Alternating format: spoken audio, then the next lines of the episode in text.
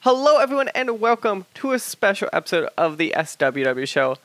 I'm Mike, and here with me today I have a good chunk of the team over at. Oh, I should have got this for Tunacorn Studios. Is that how you pronounce it? Tunacorn. Tunacorn. as in the- Thi- Think half fish, half unicorn.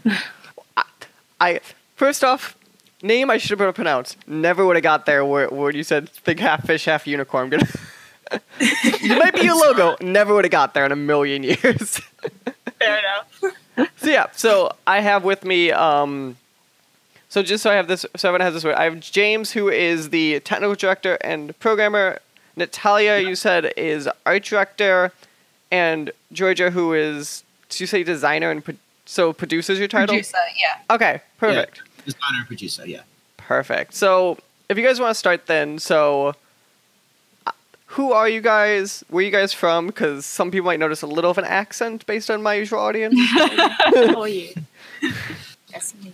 James, you Um, want to start Yeah, off? yeah, okay. So um, we're Tunacorn Studios, or, or at least half the team. Um, we do actually have three more artists. We have uh, Brendan, uh, Anthony, and Nathan. Uh, Brendan is actually here, but he's currently modeling. um, and the other two aren't here right now. Um, so we're a Australian-based uh, game development studio uh, working in VR primarily at the moment. Um, later, we'll branch out into other platforms, but Yeah. From Sydney, Australia. Yeah. so, in my head, there are two immediate things you say Australia, which is extremely deadly. and Yeah. there's not that big of a game scene in Australia. Are both statements accurate? Yeah, so th- th- there is a game scene here in Australia, mainly in Melbourne. Okay. And it's mainly indie studios as well. We don't have many big ones because the government isn't super supportive of the industry down here. Interesting. Okay. Um, however, that being said, we do have um, uh, we got uh, I don't know if you've heard of Wargaming. Yeah. Um, yeah, they, Yeah, they make yeah. World of Tanks. We, there, there's a um, a branch of their company is actually just up the road from us. Mm. Um, and then we've got uh, we used to have Halfbrick, which made Jetpack Joyride and Fruit Ninja. I don't know if they're Mm. still around, Yeah.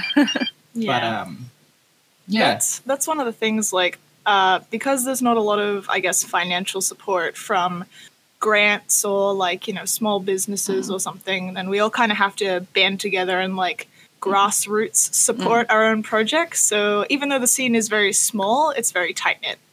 See, um, you understand I come from the United States where there is no government support of this stuff, so like, even though we have a bigger studio, I at least understand the part of it you're like, well, where does the money come from? Because it's not like Canadian friends or the, or British friends where they're like, you just ask the government and they give you money. All of us just stare at them like, what are you saying to me? yeah, The, the- the difference in the state is the taxes, though. Yeah. So The the, the, taxes are tax ridiculous differently. Yeah. So it's it's really hard. Uh, we used to have um, 2K Australia, didn't we? Uh, yeah, but that still- closed down recently. oh, it's good. Okay. So they did close. I was gonna be like, I thought there was recent until recently. Yeah, we have um we have like a small grant system that like uh, down in Victoria that has Melbourne as its capital city. That's where most of the games support is. Like Like that's on a state level. yeah, yeah, we like they have a grant system down there called uh, Screen Victoria. So that's where they give um they give a bit of financial support to film studios and like smaller um I guess like advertisement developers Yeah. kind Yeah. of, but there's not much specifically for games. So there's a little bit, but you gotta, you know, really be something specific, you know, under the entertainment umbrella. The the other thing is um, because the, there's that that slight bit of support down in Melbourne. Um, we every year Melbourne hosts a thing called Melbourne International Games Week, uh, which has um, GCAP, which is Games Connect Asia Pacific, which is like a huge game developers conference. It's like the GDC of the Southern Hemisphere. Yeah. And then it also has uh, PAX Australia as well in that same week. Interesting. Okay. So you know I'm gonna ask the first natural question then. So if there's like no game scene and studios in like Australia, relatively speaking, why did you In guys terms of go on? oh, sorry.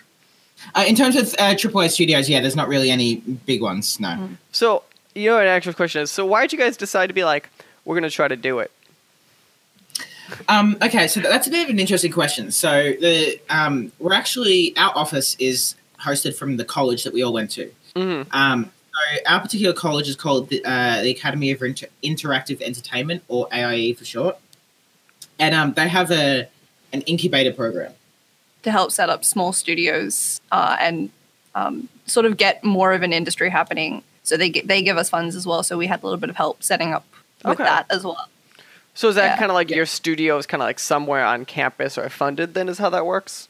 Yeah. Yeah, yeah. So um, the our studio, our, our office is hosted within one of the rooms of the of the old campus. So the new uh, new campus, they're moving over there next year. But um, the it's not just us in here. There's um, like three or four other um, studios. Mm. They're all much smaller than what we are, though.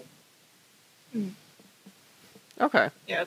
The way this program works is you finish your two years doing either programming, art, or design, and then you can opt in to do a third year, which is like business management and how the industry works. And that's when you actually find a team of people that you want to work with and you try and make a project within a set amount of time. So, so actually, this is gonna be interesting because I actually recently graduated from a. Uh, it's a Chicago-based in the United States, but it still was a game design program.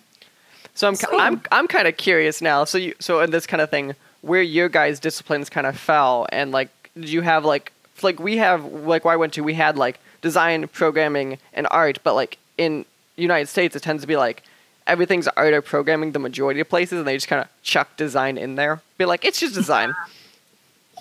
Georgia right now is uh, is is looking uh, is feeling the effect of what you just said. Uh, yeah, it's very much the same over here as well. Yeah, AI is one of the only ones where design is its specific thing uh, in its own, its own stream, and that's because uh, all the courses are made with industry in mind, and in industry, uh, like globally, internationally, um, design is its own thing. Right. Um, generally, people in programming and art don't do the design, so um, because because it's a lot of work in and of itself.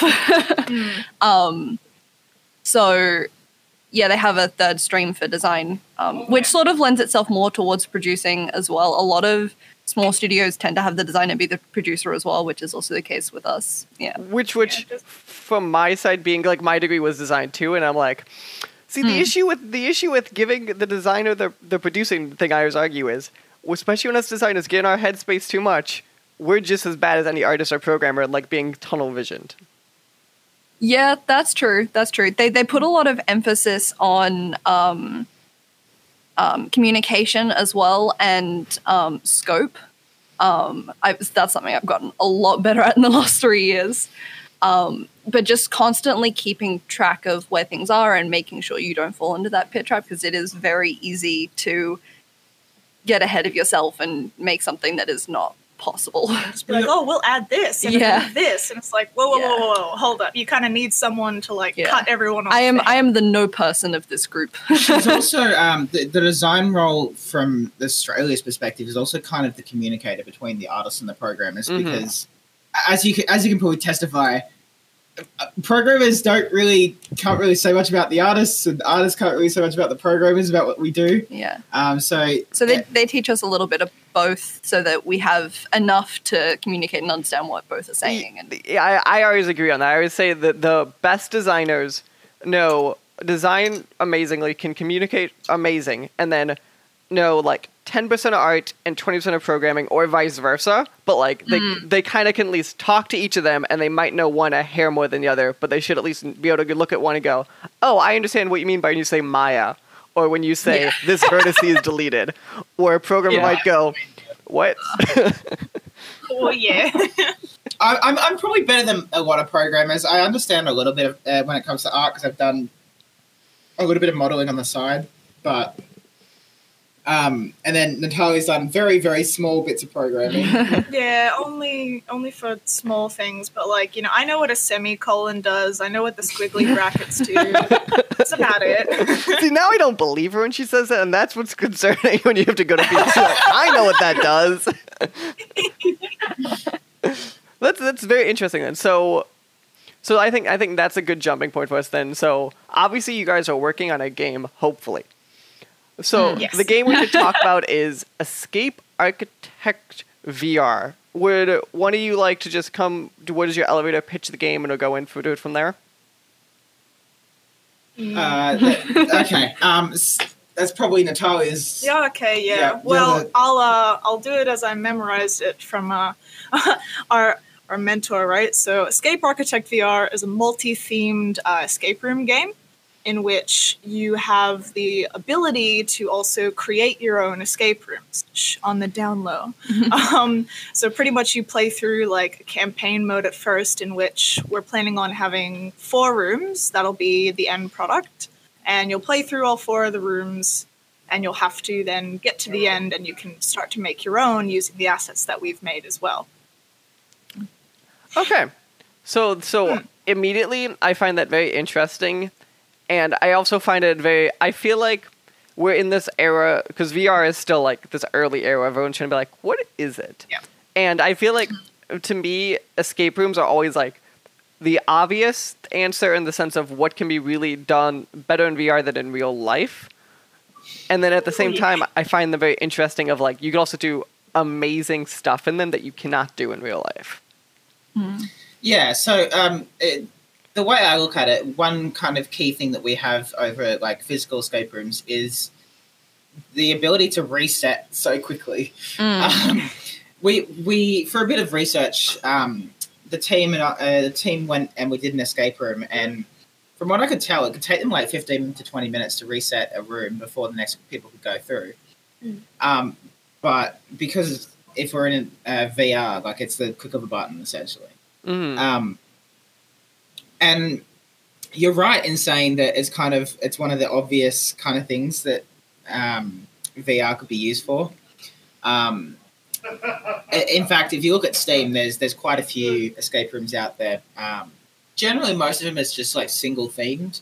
Mm. Um, I think there's maybe one or two that's got more than one theme, but they're still really new as well. Yeah, ours is different in that we're the only one that's going to be at full release offering an editor so you can make your own as well. See, and that that is instantly what intrigued me about it too. Is so you're giving at some point the players an editor to go make their own escape rooms, and one of the first questions I have that is like from either a technical and inspired would end up is like the limitations of handing that to the player where they don't break it.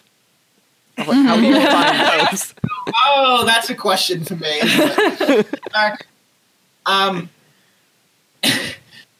it's it's gone through a lot of um, kind of loops and refinement loops. This editor, um, it's not actually available to the public yet. Um, It's still in early access. it's still in early access, so the, the editor in there is not quite finished. But um, yeah, there there is definitely going to be limitations. Um, we're trying to keep it simple yet complex.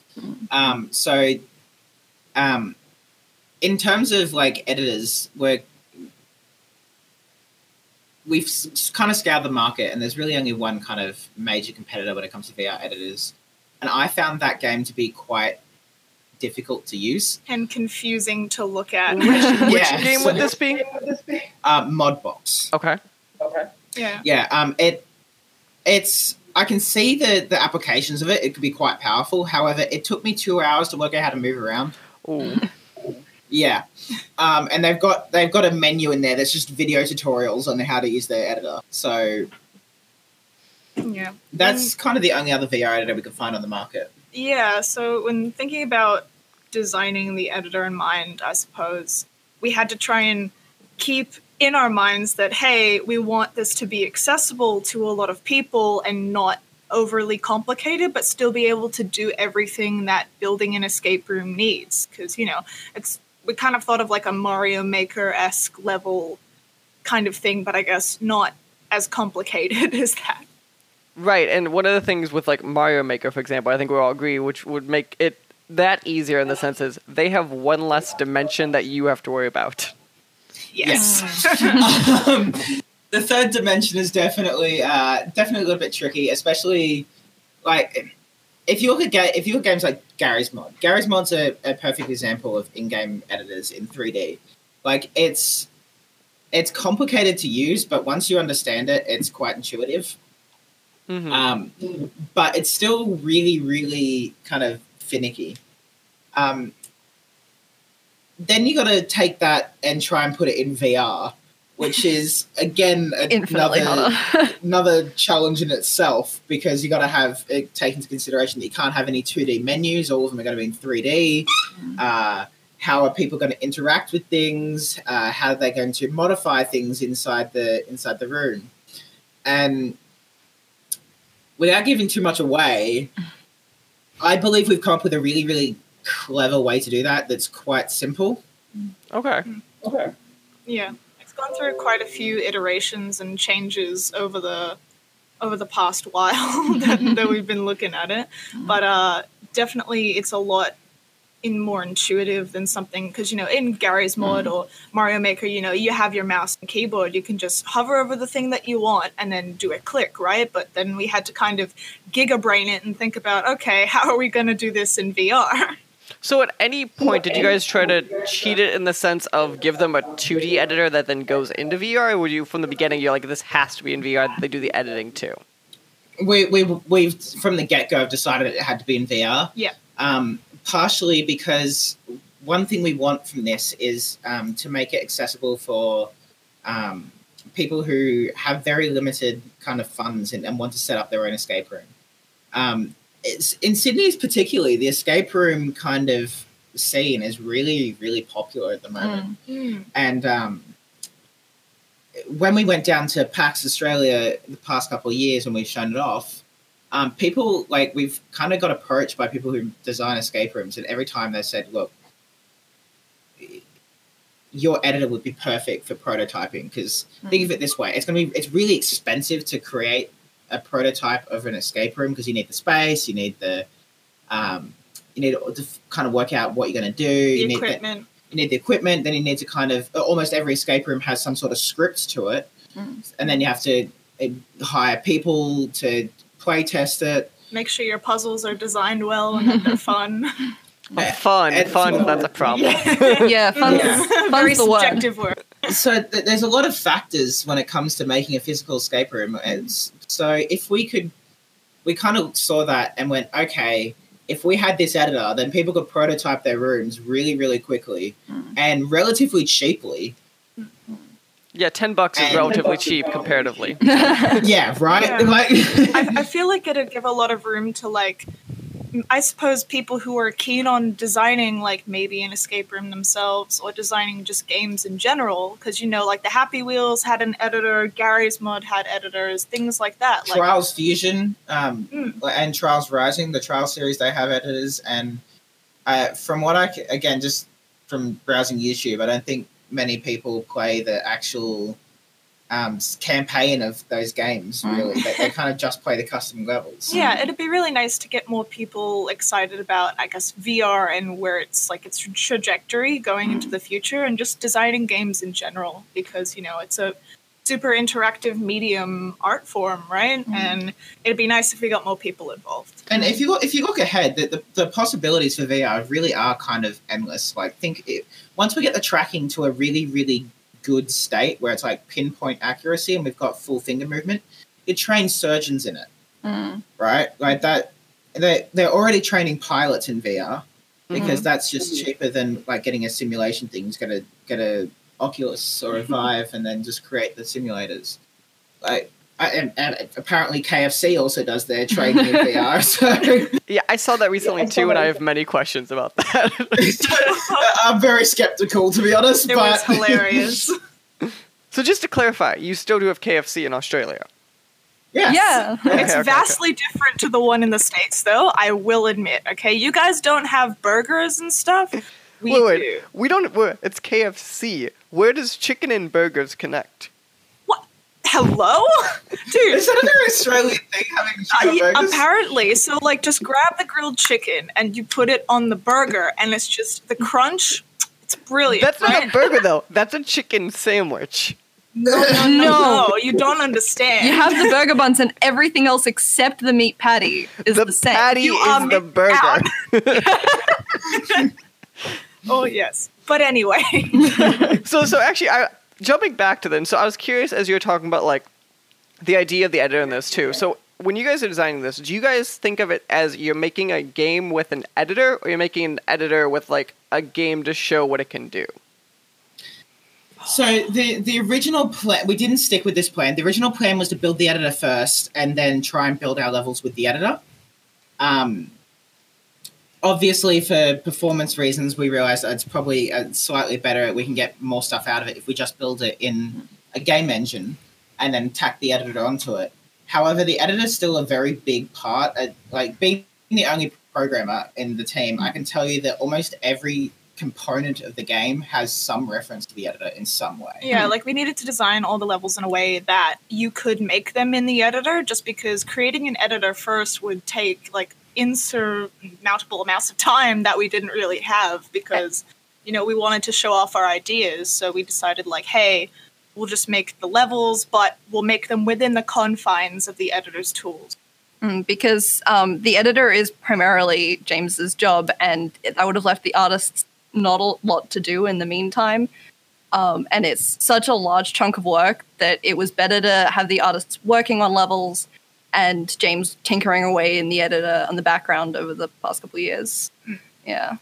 Okay, that that makes a lot of sense because I was because that's just a very interesting like it feels semantics, but when you talk to people, it's really not. Like it fundamentally changes even like from a design point of view, like what's important and what comes first to it.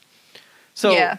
so I'm gonna now put probably Natalia more in track here because I realize we haven't talked a ton about like art style and art stuff in this. so I was kind of curious, like I feel like I, the term I see when I look at this game is in my head at least. The term I think is like simplistic sci-fi and that's not in the song, but it's just very much like it feels like you could tell like there's sci fi like there's this like roots I think of like Tacoma or a bunch of the other things that have these like kind of like sci-fi in the sense of like what do you when you think of sci-fi of like the blues and the whites and like the lights that are around and like there's certain things about it. So I was curious in something like this, where'd you come up with that style and whether the ones you tinkered, but came, why'd you come up with this as like the best one?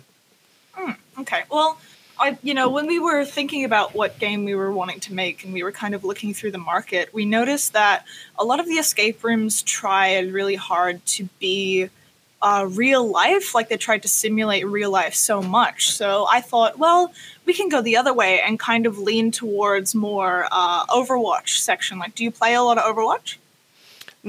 No, I have my problems with it, but like I know what it looks like and I have that kind of idea. Yeah, yeah. There's this, well, uh, for the Lost Traveler level anyway, there's this one particular level in Overwatch that I took a lot of inspiration from when designing, I guess, the modeling structure. Like, there should be no real sharp corners in any of our models to make it real enough from the models, but like soft enough that it could also be fun and not just kind of dull to look at. Like, I'm not one that kind of really enjoys the quote unquote realistic style of texturing, but you know, I really think that we've come together with a great style that's simple enough to make but also appealing to the eye. Okay. I think I think emotive is probably the correct word for Emotive, the style. yeah. yeah. So it's kind of like you, you wanted something that obviously part of it uh, with any art style is amount of time it takes compared to the results. And I think it looks very cool. And I think, and to me, I think one of the critiques I have just in general of just uh, escape rooms as a whole is I feel like half time they go like, can we be Indiana Jones or could we be fantasy? And like those are your two options always. exactly, yeah. And I kind of thought, well, hey, we could do something different. I mean, seeing as I'm like the primary texture of the team as well, like, you know, I need to look at all the models and find out what's the best pipeline for me to get out as many textures as I can while also making it look as uh, like look good. So I thought, you know, doing real time and like realistic textures will take too long and too much tinkering. Doing hand painted textures, which I actually enjoy, would also take very, very too long. But so we decided to go with a pipeline that's um, using Substance Painter's procedurally generated um, content, but we're kind of toning it down in a way that keeps it simple enough that it doesn't like distract the player while they're in the escape room. Okay. No, then that, that's a very interesting way I think to do it. Because even like when I've talked about like when I worked with like on projects and we have artists and I go, okay, we have two artists in like in a couple of months, and you, and you have to look at the artist and go, what what style can we not do? Is always I like the first question. yeah. yeah, that, that makes sense because it all depends on your time constraint as well. Like, you know, you have to look at the scope of the project and go, okay, where do we want to be in six months? Where do we want to be at prototyping stage? Like, where do we want to be here and here? And then kind of figure out your trajectory from there and how you're going to get to that point using the skills that you have. And it's always going to take longer. Yep. Yeah. Yeah. So Something we've learned a lot is uh, scope and then add half. Yeah. No, you do is you you take your scope, you go, this is where I want the project to be, hand it to someone else and go, okay, now give me like two of the ten bullet points I gave you back to me. And you, and you let someone else decide what's the most important because you'll you every time you'll be like, but this is really important, but this one's the most. No, no, but this one's also. And so the Yeah. list grows. 100%. yeah, like we u- we're using or trying to use agile the uh, design system as much as possible, where you know we kind of ask each person in the team, "Hey, how long do you think it will take you to do this personally?" And then we just add on some extra time on top of that to take care of things like sick days, or if someone mm. can't come in that day, or you know health problems, things like that. or you run into a problem, or you have to completely redo it Yeah. because people don't like it, or Or if you're me, you're not happy with the code, you can start again. You don't understand. You're an indie studio. You don't get days off. You're supposed to work 12 hours a day, and then eventually its game just comes out. Oh um, yeah, Lord.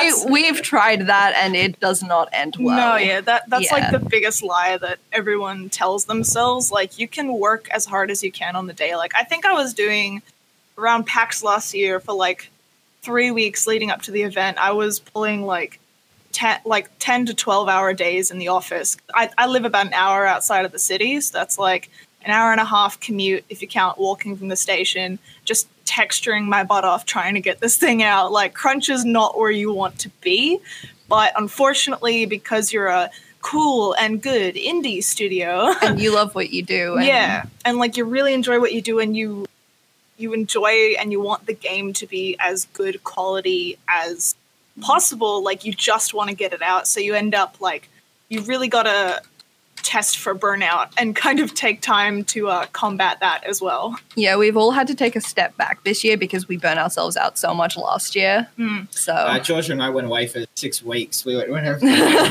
we just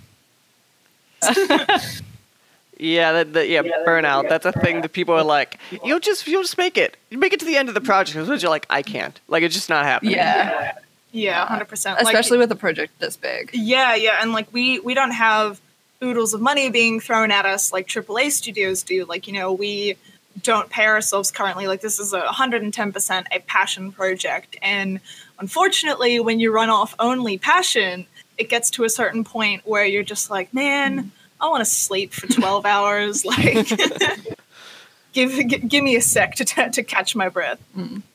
Nice. Well, I'd like to thank you guys for this fun talk. I feel like on Escape Architecture VR, the design around it, even just like the idea of like some di- concept about making games. I feel like people don't talk about enough. Uh, as I close this out, I was curious if any of you want to do any final word on this game, where you can find it, all of that good stuff. Sweet. Um, yeah, so you can find it on Steam. Uh, it's under Escape Architect VR. Um, you could find a link to it through our website, tunacornstudios.com. Uh, Facebook, we constantly have it linked. We have it, uh, the website linked in the Twitter, Instagram. uh, we have a Discord channel, which is where this is being recorded from, that you can see almost everything in. and um, we should be having another update coming out this month, and then we should be having another level coming out at PAX. At PAX or just after. yeah, fingers yeah. crossed. Nice. And when is PAX? is it PAX Australia? You said when is that? yeah, Uh, in about a month. Okay. Yeah, so it's the 11th to the 13th of October. So that date or just after. yeah, yeah, because we want to build up as much hype as possible and like gain lots of interest and see if people can play the game at the moment and see see how they like it. Nice. And I'll make sure to have all that stuff linked below and our social medias tied to this episode. Again, I would like to thank all of you guys for joining me for this fun conversation. Remember, you guys can all find the show, uh, the SWW show, on podcast choices of your choice at social media. We are at Twitter at the SW show. I'm at Mikey underscore Morrone. And remember, you can find me and AJ at GDEX in Ohio this Columbus Day. Again, all of you guys, thank you for joining me and have, I guess for you guys, have a great morning because it's now it's night for me, so that's how time zones work. Oh God, yeah. Yeah. Thank you so much for having us. We Yeah. really appreciate it. Yep. And see you guys all next time. Awesome. Bye. This podcast was a product of the SWW Show. You can find more at the SWWShow.com or Facebook.com slash the SWW Store or Twitter.com slash SWW. You can find out more about Mike at Mikey underscore Morrone on Twitter and more about AJ at LoseyBoy on Twitter. Remember, new episodes come out twice a month, one focusing on the new entertainment news and one focusing on movie club, so a new and an old movie. You can find out more again at the SWWshow.com. And you can find the show on podcast services around the globe.